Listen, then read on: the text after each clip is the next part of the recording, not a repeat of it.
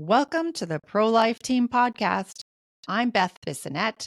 Jacob Barr and I are chatting today about God's amazing power to take someone like me, who was very anti Christian and very pro abortion, and transform me to be sold out for Jesus and serving Him in pro life ministry.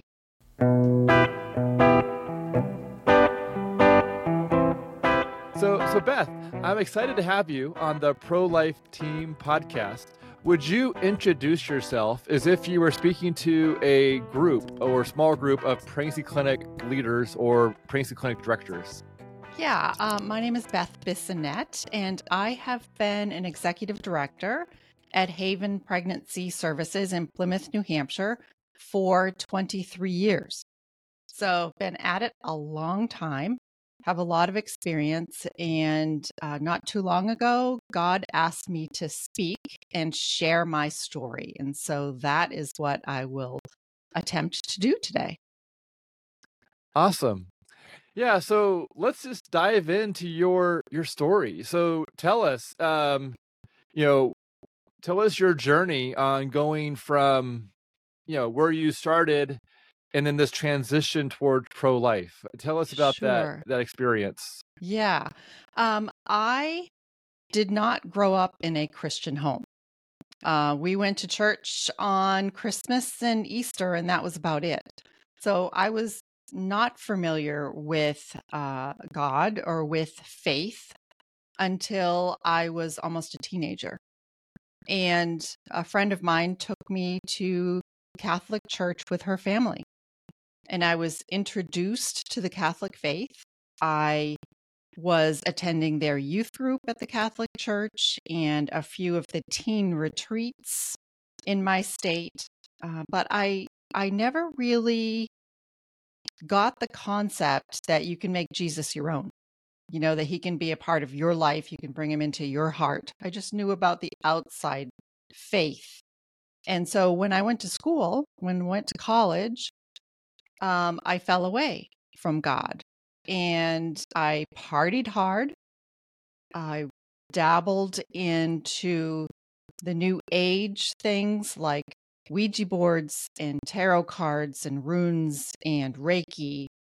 And I fell into a depression during my freshman year of school, didn't go to classes, and flunked out of my freshman year. And so I then moved into an apartment with a group of friends and continued the partying, continued the new age way of belief. And I grew further and further away from God and still dealt with a lot of depression. Was walking awa- around with that, you know, the big empty hole that you carry around in your inside of yourself that you can't seem to fill. So I met and married my husband 38 years ago. And after we uh, were married about two years, I gave birth to our oldest son. And when he was just about to turn a year old, about two days away from his first birthday, I was at work and I received a phone call from my doctor's office. And the nurse was telling me Congratulations. The pregnancy test that you came in for yesterday is positive. And I was not happy about that. I was struggling to be a good wife, to hold down a job, to be a good mom with this severe depression that I was dealing with. And so I went home and I knew what I had to do. I told my husband that the pregnancy test was positive and I'm going to have an abortion. And his response to me shocked me. He said, I don't want you to have an abortion. I believe that abortion takes the life of a baby. And my thought was wait a minute. You don't want to have another baby any more than I do. How can you tell me what to do with my own body and tell me that I can't have this abortion? And so the following days, I just, I wept about it. I was in a panic. And I knew what I had to do. Just a few days later, I wound up having a spontaneous miscarriage. And I was so relieved not to be pregnant anymore and so relieved not to have to have that abortion. Not because it concerned me that I was taking the life of my baby, but because I was concerned about how it would affect my relationship with my husband. Well, just a couple of years later, I get a job at a prenatal clinic at a local hospital as administrator. And we supplied low income women with prenatal care who didn't have health insurance. And so, as the administrator, part of my job was to do the intake for the new patients. And most of the time, when they got to my desk, they had already decided that they were going to have their baby and they were entering into prenatal care. I remember the first woman who came in and sat next to my desk and asked me, Do you do abortions here? And I said to her, No, I'm, I'm sorry. I felt bad to say, We don't do abortions here. And they don't do abortions at the local hospital. But without even asking her any, questions, I didn't care what her story was. I didn't care why she wanted to have an abortion. I just picked up the phone and I made the referral for her to go to the abortion clinic and to abort her baby and probably reap the emotional and spiritual and physical repercussions of that decision.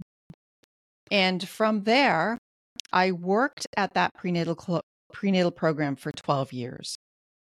And during the first 10 years, I remained very pro abortion and very anti Christian.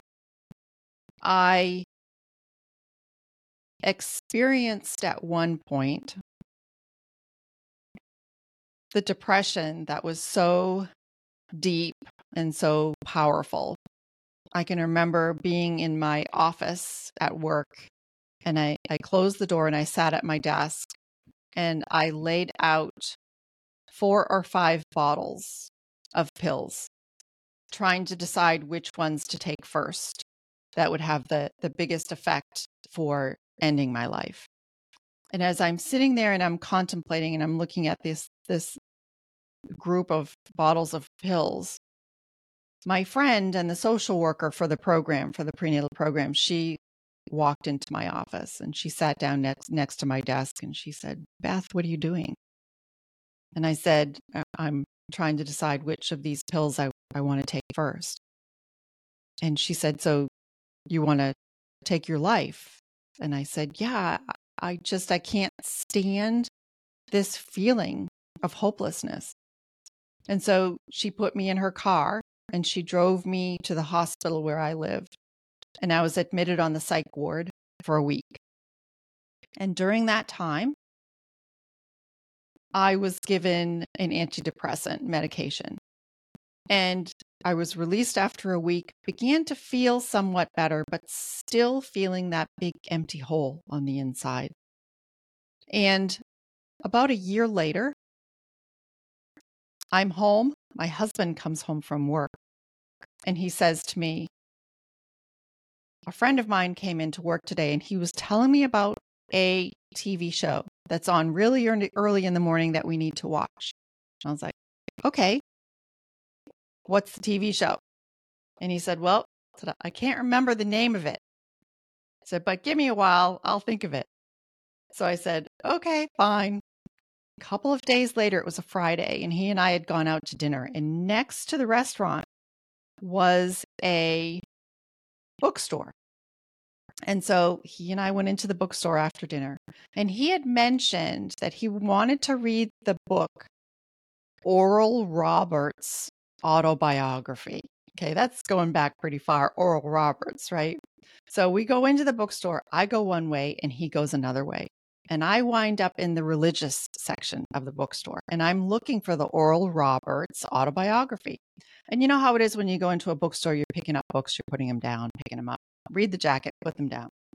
So eventually he found me and I had found the book, the Oral Roberts autobiography. And so I said to him, Look, I found Oral Roberts' book. And he's like, Oh, that's awesome. He's like, What is that other book that you're holding? And I looked down and I said, It's just a book that I picked up. I haven't put back yet. And he looked at it and he said, That's the guy. That's the TV show that we're supposed to watch. That's him. We have to buy that book. And I'm like, Okay. So the book was Good Morning, Holy Spirit by Benny Hinn. So we go home, we have the two books. I sit down on the couch and I'm curious. So I open up this thin book, it wasn't very thick, by Benny Hinn. And I read cover to cover this book. And by the time I'm done, I'm crying. And he says to me, What are you crying for? And I said, I don't know. I don't know. I don't want to know about Jesus. I don't care about Jesus. The, this book is all about Jesus. And I threw the book down on the end table next to the couch and I said, I'm going to bed. So I went to bed that night, three o'clock in the morning. I wake up out of a sound sleep feeling like somebody's shaking my feet, like trying to wake me up. And so I woke up, I looked at the clock, it's three o'clock, and I'm thinking my husband's woken me up. So I look over at him and he's sound asleep. Like, okay, that's weird. Go back to sleep. The next night, again, I'm awoken, feeling like someone's shaking me awake, shaking my feet at the end of the bed. I look over at the clock, three o'clock in the morning. My husband is sound asleep. I'm thinking, okay, this is a little weird now. Third night, same thing. Three o'clock in the morning, somebody's shaking my feet. I wake up, I sit up in bed, and I'm getting ready to yell at my husband. He's sound asleep. And I knew, I knew it was God. So I got up out of bed and I grabbed the Benny Hinn book that was still on the table next to the couch and I went down to the finished, finished basement and I looked in the back of the book. There was a sinner's prayer there. And I said, God, I don't know what you want from me. Whatever it is, just leave me alone. And so I read the sinner's prayer. I cried for a while. I went back to bed. But over the next week, I felt different. I felt lighter. I felt like this big burden had been taken off of me. And I felt this joy that I don't remember the last time I had ever felt. And so after about a week, at the back of the book, it said, after the sinner's prayer, make sure you tell somebody that you've received Jesus as your Savior. So I told my husband, and I said, Hey, I think I got saved. And he's like, well, well, why do you think that? So I told him the whole story, and he's like, Yeah, I think you got saved. And from then, my life was transformed. That big empty hole that I was walking around with, Jesus filled it as only He can do. And I've never experienced that since. Now, I knew about 18 months after I received Jesus as my Savior that God was impressing upon me that I needed to quit my job at the prenatal clinic and find a different job, but I didn't know what that job was. So one morning, I'm driving to work and I was listening to my new favorite radio station, which is New Hampshire Gospel Radio. And on the radio comes an ad from the pregnancy center about 40 minutes away from my house saying that they were looking for an, an executive director. They had a job opening. I said out loud as I'm driving in the car all by myself, there is no way I am driving 40 minutes to and from work every day to go to work. I'm not doing that. Don't ever tell God what you're not going to do. Right. So, about three weeks later, I was hired at the the Haven Pregnancy Services in Plymouth, about 40 minutes away from my house. So I start my job there. And I was a baby Christian, right? I was only 18 months in the Lord. And so the board very wisely decided that I wasn't to be the executive director. So the interim director stayed on. I was hired as client services manager. So I shadowed the executive director for two clients as she met with them for options education. We weren't doing ultrasounds at the time. And then the third client came in, and the executive director said, Okay, Beth, you're the client services manager. You meet with this woman all by yourself. So she was a college student at our local college, local university. And she was coming in for a pregnancy test and options education because she didn't think that she could finish school and have a baby. So I chatted with her, and she shared with me that she grew up in a Catholic home, that her parents still attended the Catholic church back where she was from. Her pregnancy test was positive. We went over options education. And I, I was thinking, aha, she's got Catholic parents. They're going to encourage her to choose life. So this was right before Christmas break. So I said to her, I said, Susan, go home, tell your parents that you're pregnant. They are going to help you to make a good decision. So Christmas break comes and goes. She comes back to school. I called her up and I said, Hey, Susan, how are you doing? This is Beth at the pregnancy center. And Susan says to me, I'm doing terrible. I said, Oh no, what happened? And she said, I went home, I told my parents that I was pregnant. And my mother took me for an abortion. Mm. And. I was devastated for her. And she said, Now I can't sleep. I'm not going to my classes. I can't eat. I'm crying all the time. It was the worst experience of my life. I wished I'd never done it. And so I chatted with her for a while and made up an appointment for her to come in to talk to the executive director to do some post abortion healing. And about two weeks after that, I was invited to go to a New Hampshire Right to Life luncheon where Scott Klusendorf, who you probably know from Life Training Institute, she was, he was the keynote speaker that day. And he said, the first thing he said, if you want to defend your pro life view, you need to be able to answer the question, what are the unborn? And he said, what is, what is abortion? And so he said he was going to show a 90 second video clip. And if anybody in the room was post abortive, it was okay for them to close their eyes or turn away from the screen. They weren't going to hear anything, but it was going to be graphic and difficult to watch. And so I sat there and I'm thinking, well, I'm pro life. I can remember when I was first thinking about taking the job at the pregnancy center and I was pro abortion. And I didn't know what being pro life was as a Christian. And so I went to my pastor and I went to a, a, best friend who was a Christian, and they shared with me the sanctity of human life from a biblical point of view. This is why you should be pro life as a Christian. And I understood that. I understood what the scripture said to me. And I said, I can get on board with this. Yes, I am now pro life according to what God says in his word. So I'm sitting there getting ready to watch this video, and I'm thinking, I'm pro life. I don't need to watch this. I've seen some pictures of aborted babies. I know what it is. But the Holy Spirit prompted me to watch the video. And as I'm sitting there and the room is silent, the longest 90 seconds watching this graphic video. And it was done. You could hear just quiet sobbing around the room as people just teared up. And I'm sitting there and I'm thinking, Lord, how can we do this every day? How can we take the lives of babies like that every single day? How can we do that? And then the full realization of my part in that just came rushing into me that I had and was perfectly willing to send women to the abortion clinic to do that to their own babies. I had done that. That was my part in that.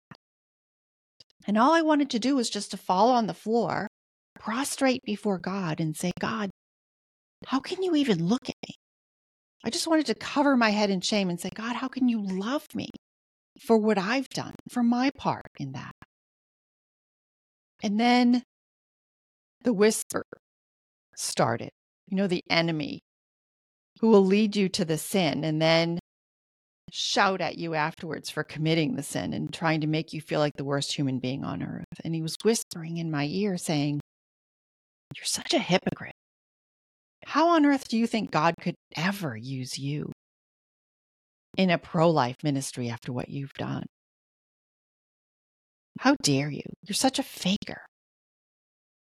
So, as I went to God in the following days after that luncheon, and I, I went to Him asking Him for forgiveness for my part in abortion, wanting to abort my own baby and sending other women for theirs. And Jesus did as only he can do, right? He redeemed me and he restored me and he forgave me. And I knew that I was healed and I knew that God had me in his grip for serving him in the pro life ministry. I can't not do this work. It just, when God calls you to it, you just have to do it. About two years after I'd been working at the prenatal excuse me, at the pregnancy center here at Haven Pregnancy Services about two years later, my mom asked me, So, what do you do down there where you work? And so I shared with her pregnancy center. We're pro life. We want to encourage women to choose life when they're in unplanned pregnancies. And my mom shared with me that when I was in elementary school, she had had an abortion. And I mm. never knew that. And she said that about two years prior to her divulging this to me, which was when I got the job at the, the pregnancy center, she said she'd gone to church. She was a Catholic. She went to the Catholic church in our town. And she went in and she confessed her abortion to the priest. And she said the priest brought her out of the confessional and went through this whole process of healing and forgiveness with her. And she said when she walked into the church, it was late fall. When she walked into the church, she felt dirty. And when she walked out, it had snowed at the in, during the time that she was inside the church and she said she walked out and everything was white and clean and mm-hmm. she knew that she was forgiven. And I thought, you know, this statistic is that one out of every 4 women who experience pregnancy by the time they're 45 will have an abortion. And my mom was one in four. And I never knew that. And it made me realize that abortion touches everybody, right? I had a brother or a sister who was taken by abortion. And everybody you may have a, a cousin or an aunt or an uncle or a brother or a sister who was lost to abortion, and you may not even know it. With that statistic, it touches everybody. And the fact that God could take me from being so anti Christian and hostile to the gospel and so pro abortion and transform me into someone who served him in a Christian pro life ministry for 23 years if you'd told me that 30 years ago, I would have said you were crazy. And in April of 2022, I was sitting at the banquet table of our banquet for Haven Pregnancy Services when our keynote speaker was just finishing her presentation when I heard God share one word with me. He said, Speak. That's it, nothing else, just speak. And in the following days, he gave me two scriptures. He gave me Proverbs chapter 31, verses 8 and 9. Speak up for those who have no voice, for the justice of all who are dispossessed. Speak up, judge righteously, and defend the cause of the oppressed and the needy. And then he gave me Jeremiah 29 11, which we're all familiar with. For I know the plans I have for you, declares the Lord plans to prosper you and not to harm you, plans to give you a hope and a future. And I knew that God was asking me to share my own story and my own testimony. Little did I know that just a month after that banquet, when he asked me to speak, the Supreme Court leak happened that was saying that Roe v. Wade was about to be overturned. And of course, the attack against pregnancy centers was instant, right? vandalism, yeah. firebombing, and attacking. And we're all, as pregnancy centers, trying to defend ourselves, saying, wait a minute, what the media and the lawmakers are saying to you, that's not who we are. We help women and our communities. This is who we are. But our words just kept being twisted around and used against us to the point where by the time we got to the fall of 2022, I thought even pregnancy centers don't have a voice. And so God prompted me to start the podcast, The Heartbeat of the Pro Life Ministry, in order to share who pregnancy centers are and what we do.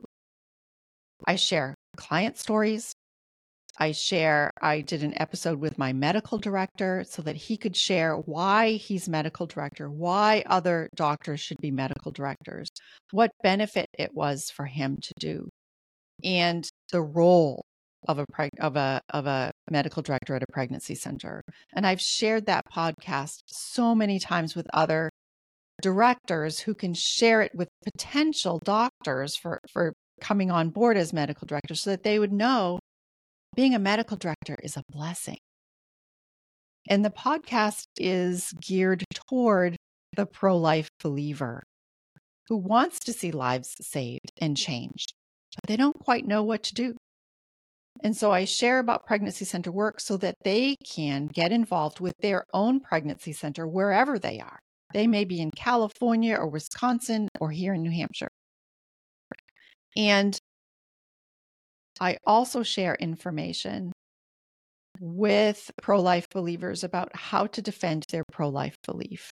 Because that's a huge thing right now, especially in churches, as more and more Christians are becoming pro abortion it's difficult for us to know what do you say? What do you say to them?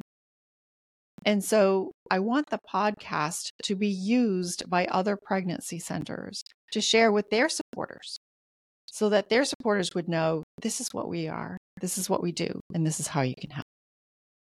So that's basically my story. Wow. Thank you so much for sharing. And and also to for diving into the details that was really enjoyable and helpful to to just sort of yeah hear hear that story and and and such good um detail um so one of the one of the three pillars that I often try and bring into these podcast episodes is what well, one of them is where where are God's fingerprints, and I think you've already highlighted how where God showed up in your story, and that that was perfect and amazing to hear. Uh, one of the other pillars that I have in this podcast is what is something that you think a pregnancy clinic leadership team or a executive director would you know what's an encouraging word or an encouraging idea? Um, and perhaps maybe the question might be when when that pregnancy clinic director or leadership team talks to someone who is okay with abortion or they're okay with abortion in certain situations how would you encourage that leader or director to to respond in that situation i think there would be two different categories one is are you talking to a christian or are you talking to somebody who isn't a christian because if it's somebody who's a christian know what the Bible says. So, one of the, I just did an episode, my last episode, about the case of rape, right? Because abortion in the case of rape is used so often, especially as a Christian, right? Because we think that we're being compassionate to the woman who experienced that horrible violence perpetrated against her. And as a Christian, if we believe that God is the creator of life, which he is, the Bible says so in multiple different places, and if we believe that God is sovereign and that God doesn't make mistakes, right? God does not make mistakes. So even in the case of rape, we may not understand why God created a life out of that. We don't know why he would do that but he has a plan and a purpose for even that child.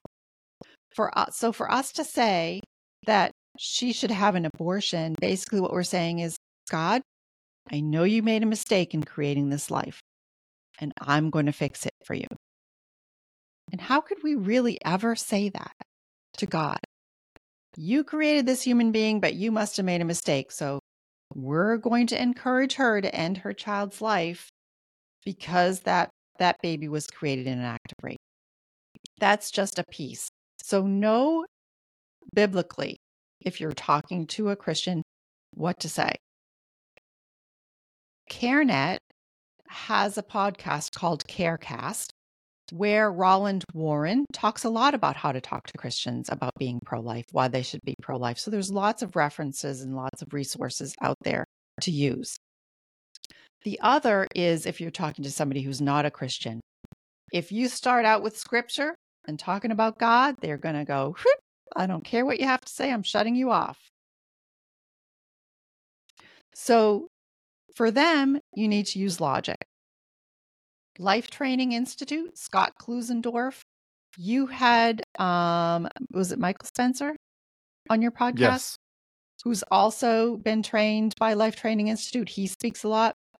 They'll teach you how to talk to somebody who's not a Christian to be logical and use the SLED method to defend your pro life belief. So I talk about that in the same podcast episode. So those are, are two things it's hard having those conversations sometimes because they're difficult conversations. But to be prayed up and ready to do it is what I would suggest. Yeah, that makes sense, and and and I think um, I think the Christian scenario is probably going to show up most often in this space. It seems like yeah. that's what at least that's what I, that's what I experience most often is the the believer who who is arguing for um, abortion's wrong and uh, except in certain situations right. and one, one of my favorite well i have a lot of favorite pro-life speakers but one of one of the pro-life speakers who's also amazing his name is uh stephen thin and he is he, you know his his birth his origin story is out of a horrific story where his mother was was raped and and his life i believe is a testimony to to how all lives are given to us by God, including out of hard situations. And so I, I, feel like his life, uh, literally, his life speaks to to the reason for why life matters, even out of hard situations. Right, and how how Rebecca Kiessling is another one who who falls into that same category. She was conceived in rape, and and we've had her speak at our fundraising banquet here. And really, when you think about it, is every time a Christian says that it's okay for a woman who is raped to have an abortion, for all of those people who were conceived in rape, like him, like Rebecca, basically what we're saying to them is that their life has no value and that they shouldn't exist. And if you're a Christian and you're hearing other Christians say that, how does that feel to them to have your brothers and sisters in Christ say you shouldn't you should have been aborted and you shouldn't exist. That's pretty harsh. So I know we're trying yeah. to be compassionate to the woman by saying abortion is okay, but that's only focusing on her, not the life that God created as the baby. And also, that's just a temporary thing for her. We're actually compounding her trauma and her grief by adding abortion onto that. So, the third pillar of this podcast is to identify um, ideas or to share ideas that are not commonly adopted or, or known. So, from your experience, what's something that you would like other executive directors or other Princeton clinic leadership teams to to know that you consider maybe not common knowledge, or maybe it's you know somewhat somewhat um, hidden or uh, you know not adopted commonly? Um, I would say probably, well, two things. One is make sure that you get help where you need it.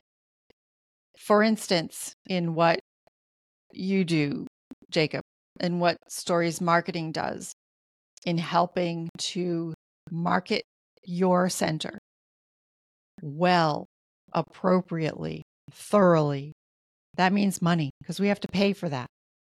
And back in the day when I first started having somebody on the outside do that for me, having to spend the money to do it, because I've been doing this a long time, I remember yellow pages. Okay. I remember, remember spending a $1,000 a year to get a yellow page ad, and I thought that was a lot. We have to pay for this, but it's important and it's so, so worth it. So if you're struggling and trying to do it on your own to get that advertising out, to get that marketing out, have somebody who does it best and well and is familiar with it, have them help you. Go to your donors and say, this is what we need to do. Our clients are online. Okay. We need to be online where they are, which means we need to do it well. And in order to do it well, it's going to cost this amount of money. And please help us to pay for that. I don't have a problem asking people for money. I know a lot of people will come on a board or staff and they say, you know, I'm perfectly willing to serve, but don't ask me to ask people for money. I don't mind asking for money because I love this ministry. I know what we do. I know saving lives and changing lives of women is important work. And so if you if you need to have that kind of a help to get your name out there with advertising and being online, do that. Get the help to do it. The other thing I would say is having done this for 23 years, there have been lots of discouraging times. Lots of times when I'm like, I don't know how I'm going to be able to pay the rent this month. Or how I am going to be able to do everything I need to do because my staff member just quit. Don't give up. If God has called you to it, and there are days when you struggle, press into Him. Have people praying for you. Have people that you can go to and you can say, Hey, I'm really struggling right now. I need you to pray with me. And they will do that. Make sure that you take care of yourself. There have been twice since I've been here where I've had to take leave of absence to rest and just take a break and say, okay, I need to disengage for a little bit. I, I took a month the first time, I took five weeks the second time. If you need to do that, do that. Let your board know how you're feeling and what's going on and encourage them to support you. If if your center winds up winds up being closed, uh, you know, an extra day a week because you're gone, then that's what needs to happen because you've got to take care of yourself. You need to be strong in order to do this work. You know, I joke with people people that I know and I say, you know, there've been so many times when I've asked God, can you release me from this ministry now because it's it hurts. It's hard. My dream job is to go to the local grocery store and bag groceries.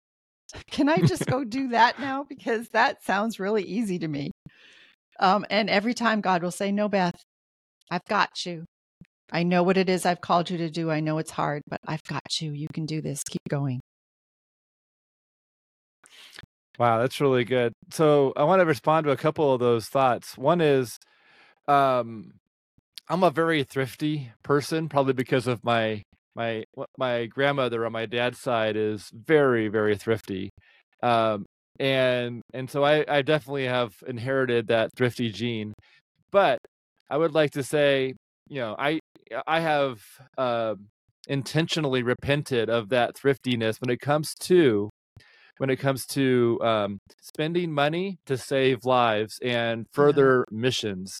Because if someone spends money to reach more women and couples and families and un, you know essentially these women who are experiencing an unplanned pregnancy the mission can be accomplished more. And so it's really important to to not be thrifty but to be um but to be um strategic and to be um uh you know to have vision to have a vision of growth and a vision of reach to to reach people in these scenarios because advertising is a way to reach someone who doesn't know about you as of yet right. and so that's a way to increase the number of clients that will be impacted by everything that's been set up the you know the medical services the counseling the the you know the volunteers all that all the prayer going into this work. And the advertising is the part of this engine that will draw in more people. As part of that that part of that work. Um, according to Care Net um, so if someone's budget is small or someone's budget is big according to Care Net and ideally, according to Care Net, uh, 10% of the revenue should go towards um, marketing. And that's for a smaller group or clinic. Right. And then for a larger clinic, uh, they say 20% may be an expected number to use. And I, and I definitely have spoken to many pregnancy clinics who will spend anywhere between under 1% to 4%. And they usually, you know, and I try and maybe speak into that by saying, let's cast a vision of trying to work towards 10%. I've also spoken to smaller clinics who are spending 20% of their budget. And they, you know, but all that to say is, uh, if your budget is what it is, if re- the revenue is what it is, spending 10% is a way to you know let that marketing budget grow as your organization's revenue grows or if your revenue goes down maybe that marketing budget also needs to go down so that you're not upside down in your spending. Um that's just those are some business thoughts there. Right. And then when it when it comes to um you know uh taking some time off or making sure that you're receiving the care that you need i'd like to share something that my church does so every December, we call it fallow month, where we shut down everything that we do except for our Sunday uh, services. So, like all of our small groups, all of our special things, all of it gets, uh, we take a month off and we call it fallow month.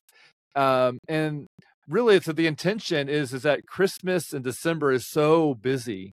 And mm-hmm. it's really nice to have, well, for the church experience, my church at least, slows things down because they know that you know all the family events and everything else goes up and the intention is instead of going to that small group that you would normally go to once a week you know use that time to do something that you would not normally do like maybe inviting someone uh, out to coffee or another suggestion my pastor gave was you know, do a super sleep, meaning go to bed at seven when the kids go to bed and try and sleep for 12 hours. That's a good and one. really just, yeah, like you might need some super sleeps during the month of December because, yeah. you know, it's the month of December and there's going to be plenty of things, even with us doing less. It's going to be very, very hectic and busy.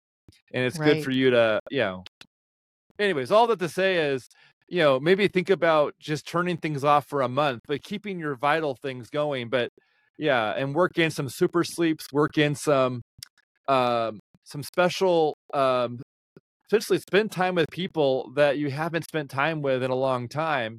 And by turning off some of the normal things for a month, that that'll that'll give you some of that space and bandwidth to do some of those um yeah, to be intentional about doing things that are new and not always doing that trend every you know all the time and so right. that's just one yeah that's another alternative to the taking a few days off is just to go fallow meaning keeping the vital things on but turning off all mm-hmm. the extras for a period of a few weeks.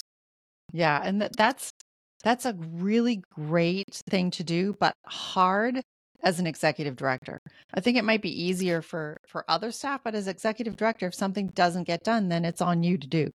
So it's really hard to just do your own job and let the rest go unless you're actually letting it all go for a little while. Right. You know, the True. other thing I want to yeah. say I want to say about about budget and advertising too is our center is a tithing center.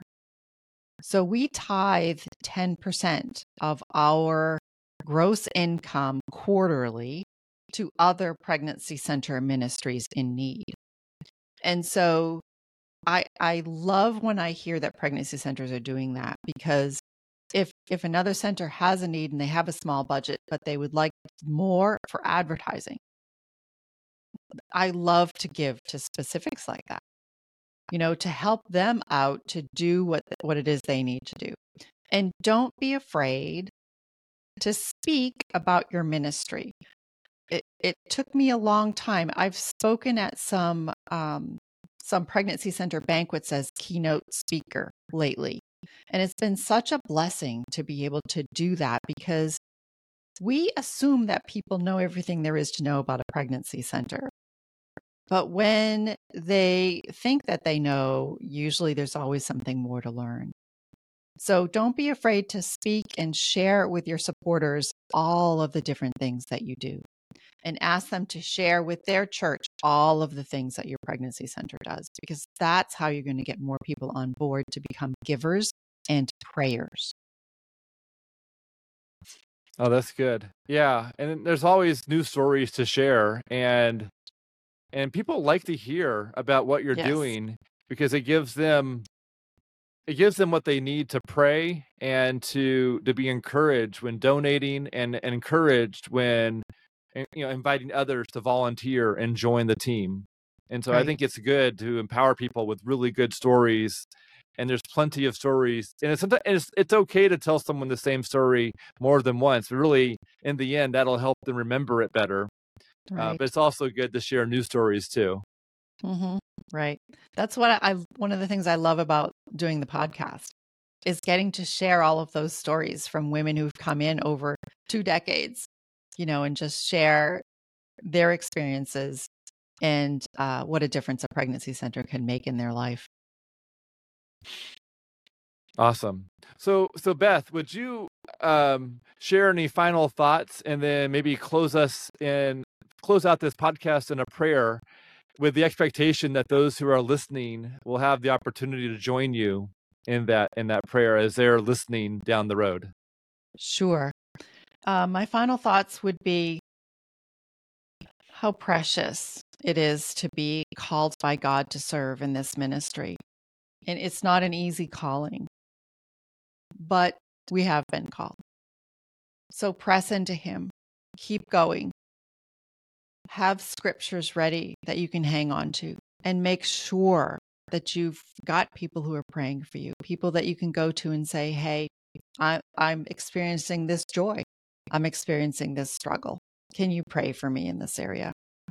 And make sure that you connect with one another as executive directors, um, we are we are different. We have a specific role. Uh, and in our area, we have a, a coalition of executive directors, and we meet every month and we do a retreat once a year. And that connection is so vital and so important for those of us who've been doing it for a long time, but also for the new ones, the new executive directors who are just starting out that need wisdom and need encouragement and need help um, being connected to one another is a big deal. So try to try to make an effort to do that in your state or in your region. Thank you, Jacob, for uh, allowing me to share today, and I would be honored to close in prayer. Awesome. Heaven, Heavenly Father, we give you thanks. Give you thanks for who you are, our good and gracious God. Thank you for calling us to this ministry. Thank you for sustaining us in the work. Thank you for keeping us going. Thank you for lifting us up and encouraging us. Thank you for one another, that we have unity in this work that you've called us to do. We ask, Lord, that you would protect the pregnancy centers around the country and around the world. Thank you for how you sustain us. Thank you for how you provide for us. Thank you for how you love us and protect us. We pray, Lord, for the women that you send into our centers, and we lift them up to you and ask that you would touch them, open their eyes and their hearts and their ears to hear the truth of life before birth and also the truth of who you are, Lord Jesus, and your sacrifice for them. May we have more opportunities to share the gospel with them and see the fruit of our labor as they come to know you as Lord and Savior. We pray, Lord, for the media and for lawmakers who seek to shut us down. We pray that you would bring light into their eyes and their hearts about the work that we do. Thank you for those who step up and defend us in the public square and in the legal realm as well. I ask, Lord, that you would bring more women into pregnancy centers, more women who need tests and ultrasounds and classes and help and hope and life. I thank you, Lord, for who you are and what you do for us, Lord. I ask a blessing upon Jacob and upon his podcast as it goes far and wide to other directors who need the hope and encouragement to keep going and to keep steadfast in the work that you have called them to do. I ask, Lord, for the blessing upon our time and upon our ministries. In your wonderful and powerful name, Jesus, we pray. Amen.